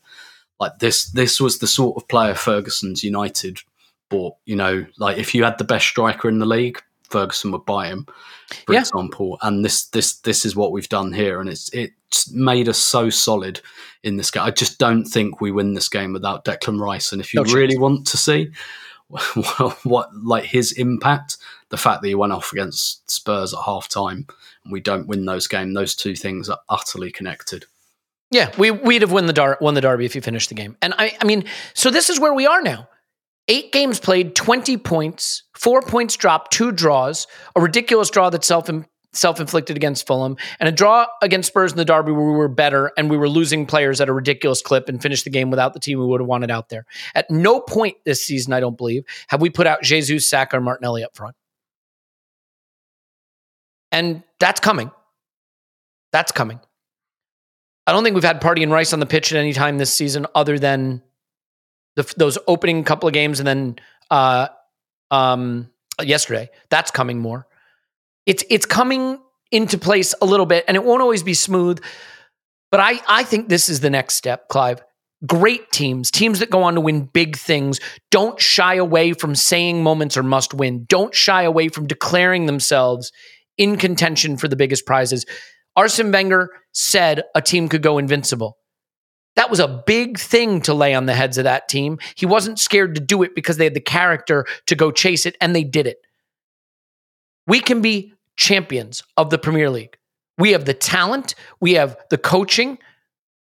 There is absolutely no reason we can't do it, and we should not be afraid to say it's our goal, and it should, we should not be afraid to say that we are a favorite to do it because we're better than everybody except City, and we just beat them. So for me, Clive, this is the moment that the team maybe says, you know, we weren't even at full strength. We went out there, we took on City, we won the tactical battle, we shut them down, and we won the game in the end. We can go on and do this. How important do you think is winning this game? How important is winning this game for a young team that needs to believe, not hope, but believe they can go do what they couldn't quite do last season? Yeah, I felt that belief has been there since the start of the season, I'm honest with you. Uh, it's probably why we probably, some people thought we over celebrated the Community Shield.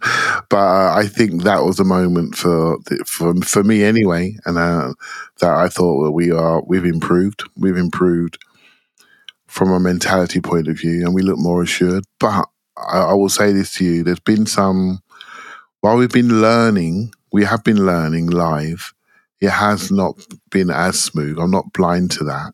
Uh, there has been moments when we've been a little bit wasteful in possession, when we stood on the ball, etc.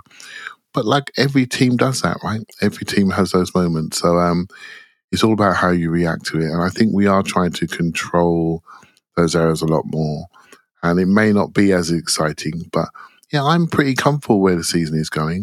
I'm a pragmatist, Elliot. So you know I like this stuff, right? I, I don't mind this. I like putting the squeeze on teams. Uh, I felt the pressure in the first half from City. I, I felt they didn't have any release valves in the forward areas. I, I didn't like that, and that was maybe slowing our distribution. I, I could feel that, but that's because City are good, and they were going man to man, etc. So I, I I love these games for learning and seeing where we are. If I look at the season as as a whole, what we could achieve, I have a slight concern about the number of games, particularly Champions League games, and the intensity of those games and how they'll impact the weekend. I think that's something that we still haven't experienced yet. And we also went to London last, so there's still to come. You know, and so I think that's the, the unknown.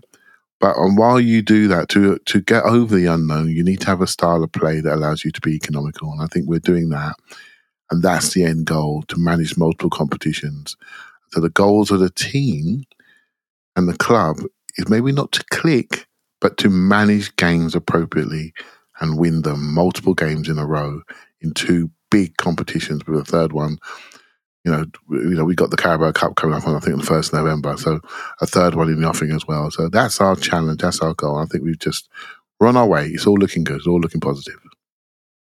Yeah, well said. I'm so excited. I'm so excited for this team. I think to be where we are right now with some of the adversity we've faced, and some of that adversity is self inflicted, but some of it is not. I think we are, we should be very proud of where we are right now and what we're doing. And I think we've had this sort of expectant anxiety hanging over us a bit this season.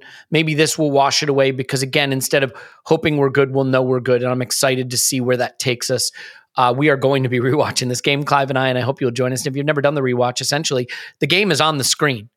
So you see the game, you see us, we stop, we point, we look at things, this positioning, that pass, this decision. So that's fun. I hope you'll join us for that. We're going to do a scouting video. I think Toney and Neto, because why not? Transfers always uh, get the hashtag clicks, right? People like that stuff.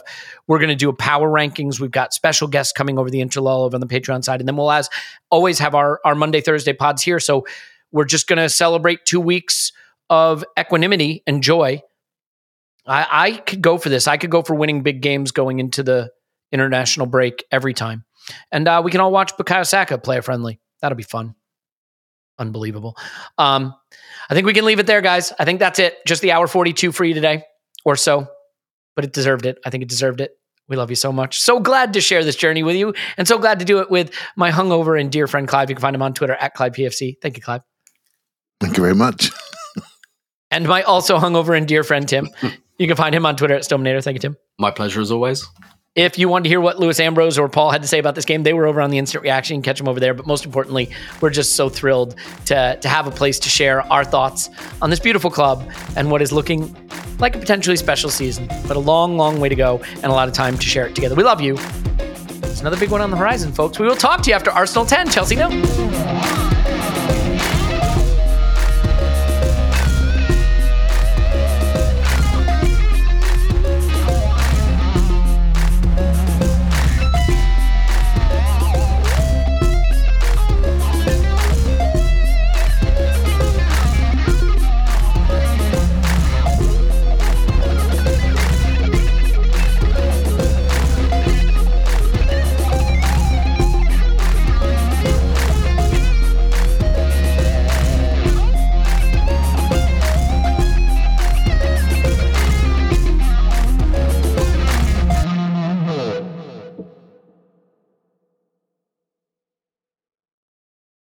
It's happening daily. We're being conned by the institutions we used to trust. The mainstream media is distracting us with meaningless headlines instead of focusing on the harsh realities facing American families. Time is short before something big happens, and that's why so many folks are preparing. They're becoming self reliant by investing in emergency food storage from My Patriot Supply. Go to mypatriotsupply.com and secure four week emergency food kits for each member of your family. Each kit contains tasty breakfasts, lunches, and dinners, averaging over 2,000 calories per day. Save $50 on each four week food kit you purchase. Plus, get free shipping on Ready Hour four week emergency food kits. You're not ready if it's not Ready Hour Foods. At My Patriot Supply, you can also get solar power generators, water filtration units, heirloom seeds, and survival gear. Order by 3 p.m., and your unmarked boxes ship the same day. Shop MyPatriotSupply.com today mypatriotsupply.com.